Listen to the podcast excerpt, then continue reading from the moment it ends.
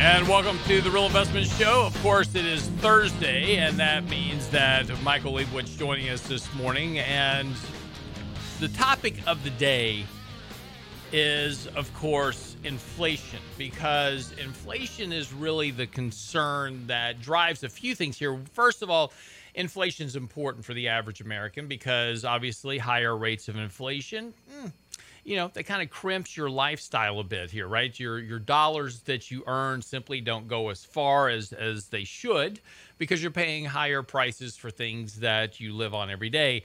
Now, unfortunately, we don't count some of those things that you pay for every day in the inflation calculation. We try to strip those things out, like food and gas, you know, basic living essentials, um, and so we don't we don't calculate those. Then there's some other things that we makes I, sh- I shouldn't say we the the Bureau of Labor Statistics um, uh, tries to account for and tries to make an accounting of relative to how it impacts the economy as a whole. Things like rent and homeowners' prices. Now, we need a quick trip in history here just to get, you know, to kind of lay a baseline of how we got here before we start talking about what here is previous to about 1998, inflation was calculated on a fairly reliable basis and a logical one. There was a basket of goods, and each year that same basket of goods was repriced and the difference between the the, ba- the prices in the baskets of goods from one year to the next was inflation and so it was fairly reliable. Think about this way you go down to the store, you buy a dozen eggs today, and the next year you go buy a dozen eggs on the same day. You compare the prices, that's your inflation, right? So, fairly logical approach. Well, in 1996, 97, 98, um, and if you remember, there was a very brief moment that we didn't have a budget deficit. And that brief moment was when Bill Clinton raided Social Security, took $2 trillion out of Social Security, put it into the general budget, and replaced the Social Security money with IOUs. And that very briefly created a budget surplus. Now, here's the problem with that is that it didn't last long because we didn't change any of our spending behaviors and we quickly went back into a deficit. But in order to suppress, because now we have these IOUs now sitting in Social Security, we needed to change the calculation of inflation to suppress the amount of payments that go out every year for Social Security. Those are called the COLA adjustments, cost of living adjustments for Social Security. So the Clinton administration brought in the Boskin Commission. The Boskin Commission said, oh, yeah, we can make some changes here. And we changed things from like home prices to homeowners equivalent rent. And we adjusted for things called hedonics, saying, well, if you bought a computer in 1990 uh, versus a computer today, computers today are a lot more powerful and they cost less, so that's deflation. So, you know, um, we did all these jiggerings to CPI to, to suppress the rate of inflation growth. And this is why we haven't had inflation in 20 years, right? It's been a very low rate, despite the fact that the average homeowner is struggling to make ends meet because food costs are going up and, and everything else. Now, long story short, to get us to that's uh, as we say in Texas, that's how we go the long way around the barn to get to the door.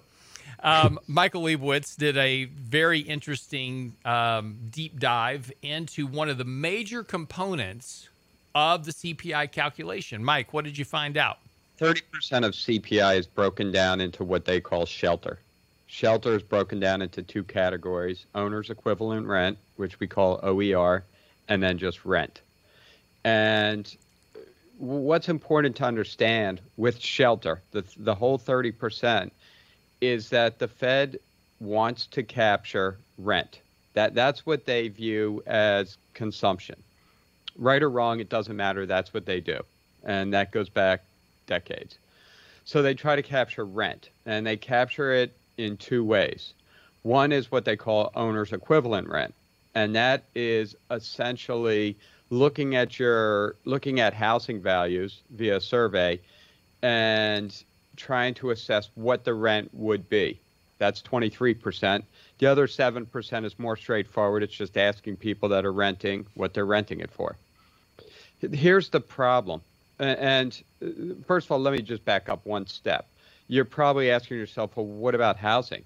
House prices are going through the moon. Isn't that shouldn't that be part of inflation? Mm-hmm. And the Fed's response would be that that's a financial asset, that that doesn't count. Even though most of us live in the houses that we pay a mortgage on, and that's probably our biggest dollar outflow every month, mm-hmm. uh, that doesn't count. Well, now, right? uh, now, uh, now, just to, to back up to what I was saying a little while earlier, prior to 1998, when we changed the inflation calculation, home prices were the measure for inflation. And we actually did use those. And again this adjustment from the Boskin commission was as well we need to change this to homeowners equivalent rent because we can now adjust we can now manipulate how we calculate that well, number Right, and what they would say is not manipulate, but but stabilize. exactly. What they don't want, they don't want prices going up and down. What they're trying to do is capture longer term trends. Right or again, sure. right or wrong, Sounds right or good. wrong. That's how they do it. Sounds great. So, right, it's also worth Lance. It's also worth. Uh, the Fed uses PCE. That's the Fed's preferred inflation, right. personal consumption expenditures. They look at, they certainly look at CPI, and it's very important to them. But PCE is the one they kind of rest their laurels on. PCE doesn't include shelter at all. Right.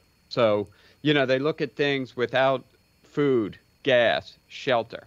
The things you pay what for. What else do we spend money on? exactly. Next thing you know, they're going to take out beer and football. Then what do we got? We got nothing. nothing. You got nothing. What you have is deflation at that point. um, so so we go back to CPI and say, okay, they're looking at rent, and rent prices should follow mortgage prices. If if someone asked me what I could rent my house for, I'd pull out a spreadsheet. I'd say, okay, here's my mortgage payment. Here's my kind of monthly upkeep. Here are my taxes, miscellaneous fees related to my house, and I'd say, okay, that's five hundred dollars. I need to clear $500 so that I'm making money or at least breaking even on my house. And that would be what I would call my imputed rent. Sure. That's the rent that, at a minimum, I would charge. Then you kind of have su- supply and demand of the market. But if you can't get me 500 for my house on a monthly basis, there's no reason for me to rent it. You know, and, and that's a that's a broad statement, and I get it. And a lot of people rent houses for very different reasons, mm-hmm. but that's the methodology. So when you go in and you look at both OER and rent in the BLS data, mm-hmm. there is zero correlation between OER, which is the 23%, and house prices. But again, they're not using house prices. But there's a very high correlation between house prices and mortgage payments. So if you just do some calculations on what are how, what's the national average house price and you calculate a mortgage payment, that should give you a very good indicator of what rent should be for the entire housing uh, mm-hmm. population. Right. Right. There is also zero correlation. Now, here's the more disturbing part. Remember, I said rents were 7%. That's where they just go ask people, what are you paying in rent? There's zero correlation between that and Zillow puts out a rent index. It's right. a combination of rents that are actually charged and an estimate they call a Zestimate just like they do on their house prices, they do it for rents. I'm not saying Zillow's perfect and they do everything right, but again, there's almost no correlation. Statistically, there's zero correlation. It's insignificant, meaning that Zillow's estimate of uh, rent prices has no. There's no. There. There. The two. The two figures have nothing to do with each other. It'd be like if Lance was asking me every day what to wear, and I would tell him based on the weather up here in Maryland versus Texas. There's no correlation between what he should wear and what my weather is. And unfortunately, when you go through, there's there's no way to predict CPI because there's no correlation between 30% of CPI and what's going on in the real world yeah. and now, reality. Yeah, and, let, and let's step back to, to Zillow for a second because I, you know, this is something that you know has always been kind of an interesting situation is look i can understand back in the 80s and the 90s the, the bureau of labor statistics had to do surveys by phone right? They call people up they said hey mike what do you what do you pay for rent? What do you pay for eggs? You know whatever it is it was done by a phone survey. Um, today is a vastly different story. Uh, Zillow has data. The reason they come up with their Zestimate uh, for Zillow on home prices as well as rent is they have a massive amount of data in their system of homes that are in their system, what they're renting for, what they're selling for. So that data is available. Employment we have a we have paychex we have adp we have all these other companies out there that do payroll. They have actual payroll data yet the bls is doing phone surveys on the tuesday first tuesday of every month going hey mike you working? You know when does when do government agencies move into the 21st century? Or more importantly do they not even want to? Because you know the real data is vastly different than what their surveys are putting out Lance, they have their own tax data. Right. They have their payroll taxes. They have real estate taxes. They have their own data they could at least begin the process with. Right. But it's it's almost as if they're they're wed to their old ways and they like for whatever reason a way that they can manipulate results to get stability which right. is what they want. They don't want CPI going up and down, and I get that. You know, they, they want to show the trend versus the month to month gyrations, but well, it's becoming a little bit ridiculous. Right, and and look, honestly, this this really comes down to Social Security, which is a 170 trillion dollar unfunded liability. And this year, they're already going to have a 6% increase in COLA adjustments because of inflation. And we just got the Social Security uh, trustees report out last week. I've got a report coming up on this. Uh, the trustee situation is deteriorating rapidly for SSI, showing uh, it's going to, you know, Social Security recipients are looking at, at basically benefit cuts by 20 by 2034. So, you know, they've got problems, and they certainly don't need payments going up because that would accelerate the process of bankruptcy for Social Security. Be right back after the break. We'll talk about exactly what this inflation number should be, what it is, and what this means for inflation and the Fed's taper. Don't go away.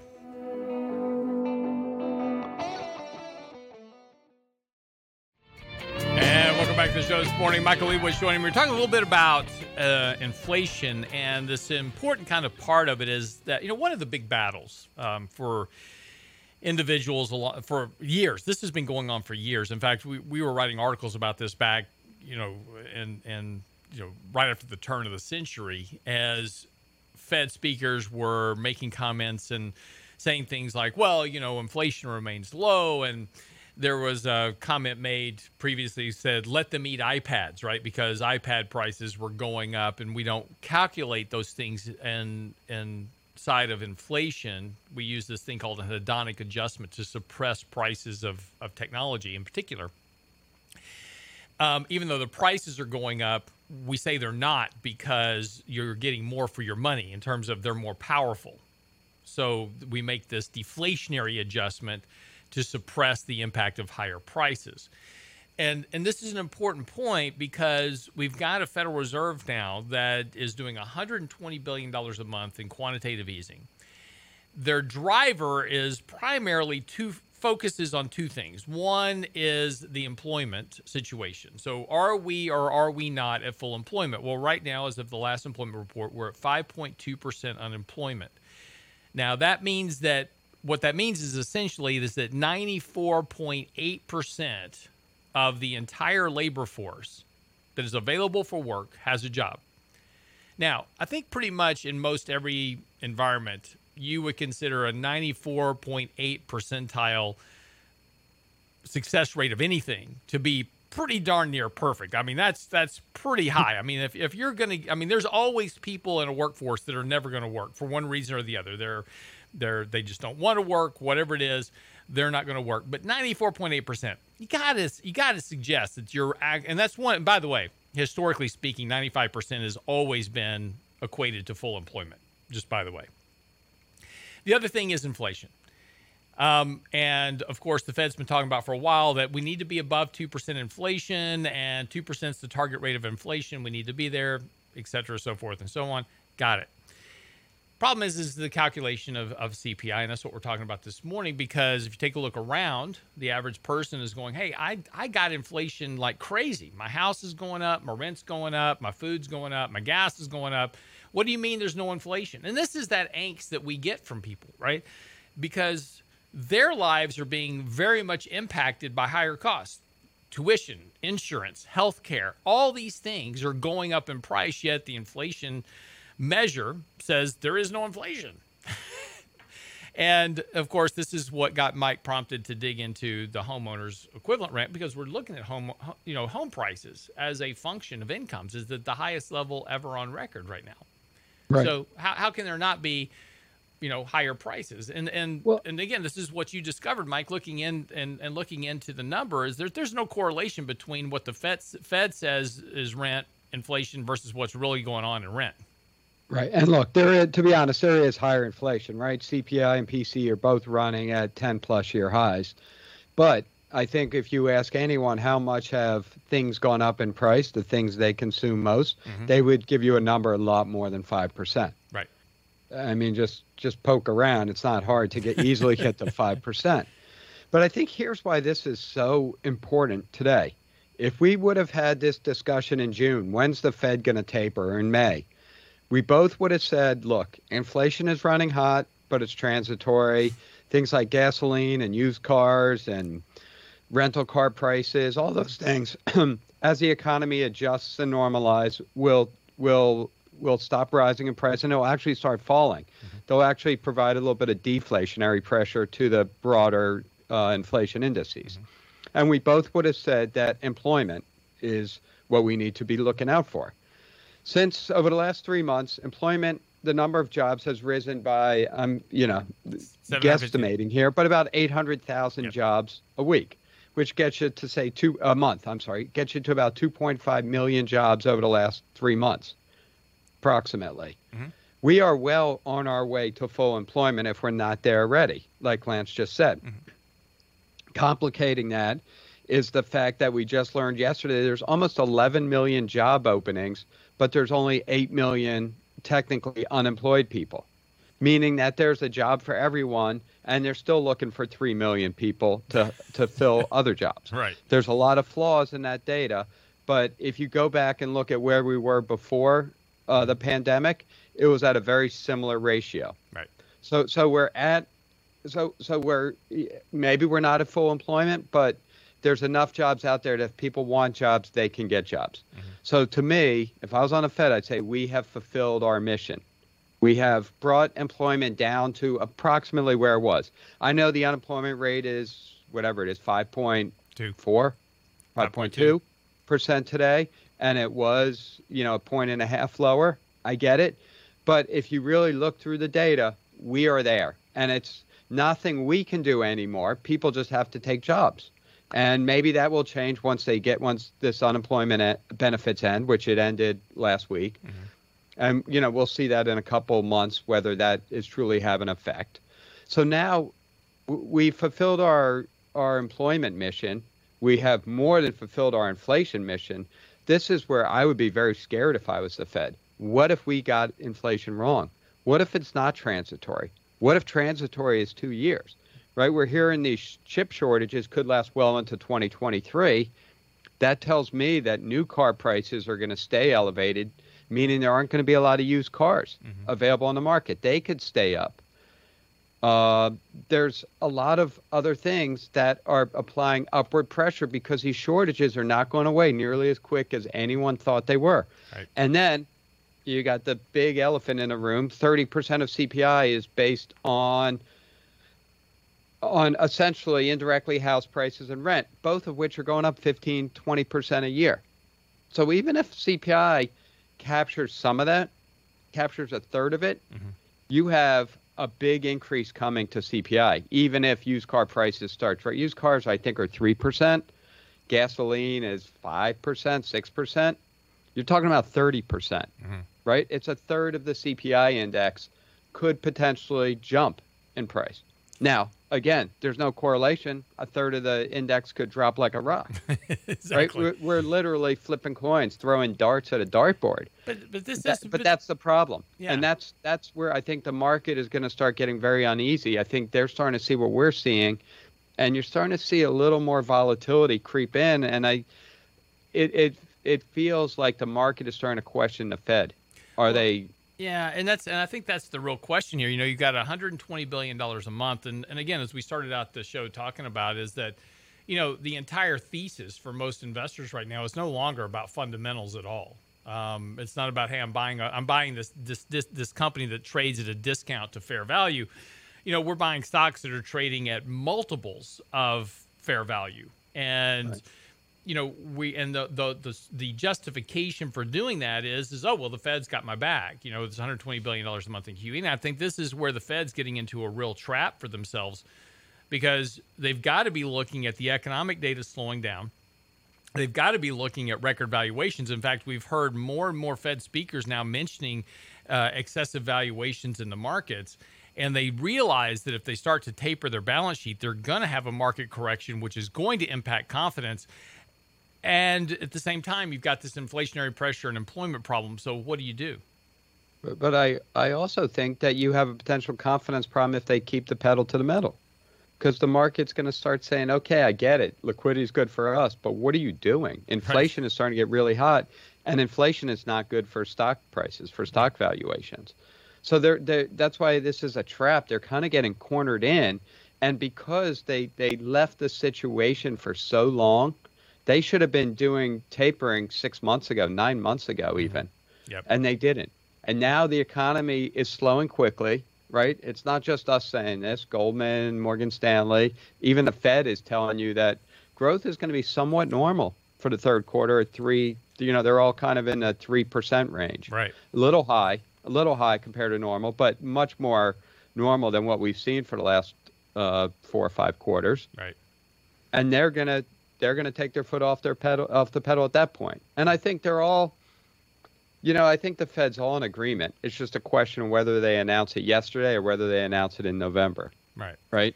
That's the that's the big debate that's going on at the Fed and I think there's a lot of Fed members that are increasingly worried about inflation. Yeah. Well, they've got so the Fed meeting is uh, what week after next for September because you got one in September, so. then one in November. So, I mean, theoretically, we could see a announcement on some you know, really kind of that first setup for taper come as early as the end of this month, and it'll be interesting to see how the market responds to that. Technically and, and historically, what happens is, is when the Fed has announced taper the markets tend to kind of slough that off. They go, yeah, okay, they're going to start tapering, and that, that's going to happen in you know three months or six months or whatever they think the number is. And yeah, they're yeah they're going to go from 120 billion a month to 110 billion a month. No big deal. Markets kind of hang in there, and that's kind of what I would expect to happen here. But again, given the fact the markets had such a large run, um, is so deviated from long-term means, and, and you know have such low volatility now. You've got internal deterioration going on. You know there may be a bigger response to this than than we might expect. In fact more and more of the kind of the major investment houses are starting to talk about a correction between 10 to 20 percent coming sooner rather than later. We'll talk about that with Michael Lebowitz when we come back from the break. Don't go away. All right, getting ready to wrap things up. What does all this mean, right, for markets and the Fed? And of course, as I said, more and more of the major institutions are starting to come out now and warn of a 10, 10 to 20% correction in the market. Does that mean tomorrow? Does that mean go sell everything today? No, that's not what that means. But as we have talked about here for a while, you know, this very low volatility environment that we've been in over the last really six, seven, eight months, really since last November, has has really um, exceeded durations that normally, normally in markets, you have a correction of five to ten percent with some regularity. 20% corrections in any given year are, not outside the realm of possibility. And the last time that we had a year where we went 12 months of ultra low volatility was in 2017. And then in 2018, you had three near 20% corrections. So, you know, that the it's this idea that low volatility breeds high volatility and what requires or what stipulates that change is a change in the underlying narrative. And of course, that underlying narrative remains the Fed and taper. Um, you know, and so there's some things that are going on. I mean, look, you've got a valuation deviation right now. Uh, valuations are extremely high levels, and we keep ratcheting up numbers. I just wrote an article uh, on Tuesday talking about S&P 5000. Analysts are now rushing to push prices higher, and not because they can value that. It's simply playing catch up with stocks. They, you know, the the the return this year has exceeded a lot of their price targets, so now they just ratchet up to the next highest level. It says, okay, that's their next target um, doesn't matter that they're going to be right or wrong. It's just they have to put a target out there. So that's their target, 5,000 now. It's a nice big round number. But uh, the problem is, is that if you do get that, even though you're getting growth in earnings, which, by the way, the earnings expectations, as we stated, would happen, have already started to get ratcheted down here uh, going into 2022. So all of a sudden, these very high levels of expectations starting to come down because of weaker economic growth but yet price targets are going up. So that means valuations remain elevated. We're at the second highest level valuations on record, and in some measures, we're at the highest level of valuations on record ever in history. So, you know, what you're paying for investments is certainly something worth paying attention to. But again, a lot of these major banks starting to come to this realization hey, the economy's slowing down, earnings are going to come down and that is really what you have to have to start watching for when you have an overpriced, overextended markets. That's what tends to lead to corrections. Now, what you need for that is some type of catalyst, some type of statement, some type of action, some type of issue that spooks the markets, changes psychology from bullish to bearish, and that creates that kind of first initial wave of selling.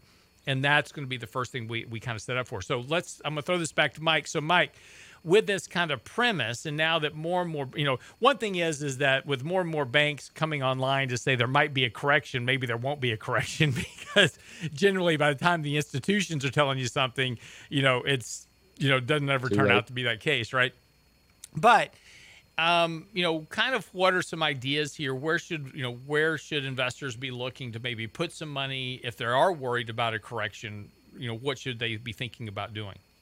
So, so I think we've seen the market doing a little bit of this already, right? If you mm-hmm. look at what has performed really well in the last couple months, it's utilities, which tend to be more fairly valued. I'm not saying they're cheap, but they're more fairly valued. Mm-hmm. The real estate uh, REIT sector, and then you have kind of technology and communications, which are that that primarily means Google, Facebook, yeah. Amazon, and uh, Microsoft. Right. Right. That's what we mean by technology and communications these days. And it's thought that those companies have very stable earnings. That when we go into a recession, Microsoft's earnings don't flip around too much. People aren't going to use Google less, et cetera, et cetera. Facebook, same with Apple.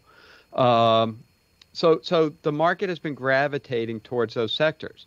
We've also seen bond yields drop bonds are traditionally a safe place to invest when the stock market turns down because money flows into it. And look, I get it. You're not getting paid in yield, right? You're not going to make a whole lot of money in the coupon payment every six months, but you potentially can make a lot of money in the price change. And at this point, when you're looking at bonds, you have to think about what's the potential price change. And that may sound strange, mm-hmm. but that's what investors are doing in stocks right? Mm-hmm. Anyone buying most stocks these days are not looking at what it's worth because what it's worth is down. It's right. below where it's at today. What they're looking at is where can I get the next sucker to buy it at, and that's at a higher price. And bonds are a similar game, right? It, it's it's really about price. We used to buy a bond for yield. Hey, I get five percent a year. That's great. I'm happy with that and the price will fluctuate and I'll deal with those fluctuations. Now it's all about the price, not the yield or coupon. So I think first and foremost, just look at your portfolio, and if you're not comfortable, shift to more conservative, what we call lower lower beta, meaning that they react less to the market.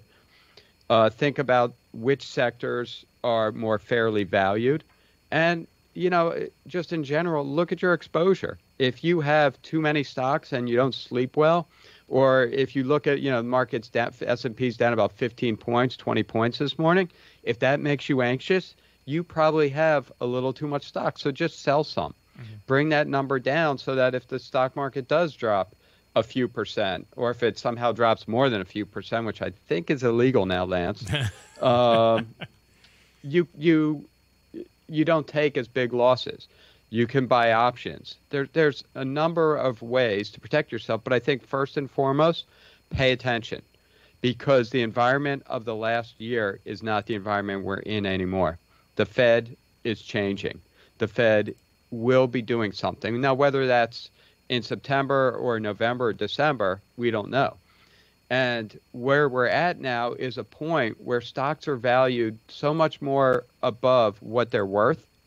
So you can think of the price of a stock and you can go through its earnings, you can go through what its future products are, where it's going to find growth, where it may not find growth, and you can say, okay, I would pay 10 times what I think their earnings will be in 10 years. That to me is value, right? Mm-hmm. And we come up with a price of $100. Well, that stock price may be 150, and that extra 50 is the Fed. It's the liquidity. It's this feeling that the Fed is invincible and that the Fed can support prices just by by keeping markets very liquid. And you have to ask yourself, is that 50 points just as valid as it was 4 months ago? And that's what the market's doing now. It's questioning that liquidity premium. Now, I can't tell you what that liquidity liquidity premium is worth, but I know it's uh, worth a lot more than five or ten percent. We can look at valuations, mm-hmm. and like Lance said, just about every single one of them is in record territory. Even Cape, which we thought the 1990 high of I think it was 44 mm-hmm. was invincible territory, we're at 39 or 40 right now. Right? If right. you go back to 29, it was in the low mid 30s. 1929 was in the low mid 30s. Mm-hmm and the, the historical average is closer to like 17 or 16. So you can easily make a case that we are two times overvalued, right? Doesn't mean the market's going to crash, right? We've been very overvalued for a long time. And the Fed's very sensitive to the markets. The Feds will react at some point. They're not going to react if the market falls 1%, but will they react at 5%, 10%, 20%? They always seem to react. Mm-hmm. So follow follow what's going on. Look at pay pay closer attention to the sector rotations. Right? We've had a lot of days where what we'll say is the generals are doing well, but the troops are falling behind. So the FANG stocks, Facebook, Apple, Netflix, Google, etc., Tesla, are all having good days, and the market may be up five or ten points, but then you look at your portfolio and three quarters of it is red. Mm-hmm. And look at the market, three quarters of it is red. And that's what's been going on. So the generals are giving the appearance that the market is strong and doing well, but we have to look at all these underlying signs. Look at valuations. Look at what's going on in bonds. You know, look at what's going on with cash levels and try to foresee what's going to happen. And again, if you're anxious and you can't sleep, you own too many stocks. Right. And I think that's really kind of the key point here is that you know, if you look at you know how you're allocated, a lot of people have gotten over allocated to technology because that's been one of the areas that's been doing well. So, but it's not just in you know good, reliable, strong, fundamentally strong technology stocks. There's a lot of companies that people are buying into that have no earnings growth, they have no revenue growth. You know, there's they're very speculative areas. So it's important to to make sure and look at what you own and really understand why you own it. And and if you can't, if you, it really comes down to the two things. One is if you don't know what the company does, you probably shouldn't own it, right? And and if you only own it, and if your whole thesis is well, it's been going up a lot, um, maybe that's a good time. And again, this is you know the question we always get is like, you know, should I sell it? And no, you don't have to sell the whole thing. You can sell some of it, take some of your profits off the table and hold the rest of it it's still going up. You know, manage the position and have a trailing stop on it. Pick a point somewhere in space that says if the stock retraces back to this point, I'm not going to lose any more of my gains. At least have some measure out there to reduce the risk of of giving up all of your money. And you know, I, I can't tell you how many times people go, "Well, I don't want to sell it because I don't want to pay taxes on it." Well, the easiest way not to pay taxes on a stock is to turn it back into a loser and then sell it because then you don't have any gains. So, you know, manage the portfolio. The whole goal is to make money here um, and to make money with the least amount of risk possible. And if you can do that, you'll kind of win the long term game. You know, whether or not we get a 10 or 20% correction this year, nobody knows. But there's certainly the risk building that we will simply from a function of time and duration and extension.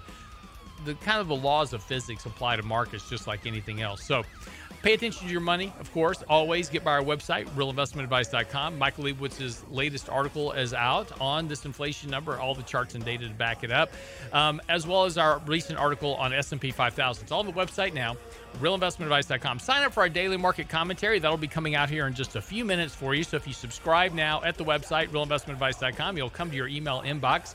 And of course, our newsletter will be out this weekend. Stay tuned for the next show tomorrow, realinvestmentadvice.com. See you then. It's a rich man's world.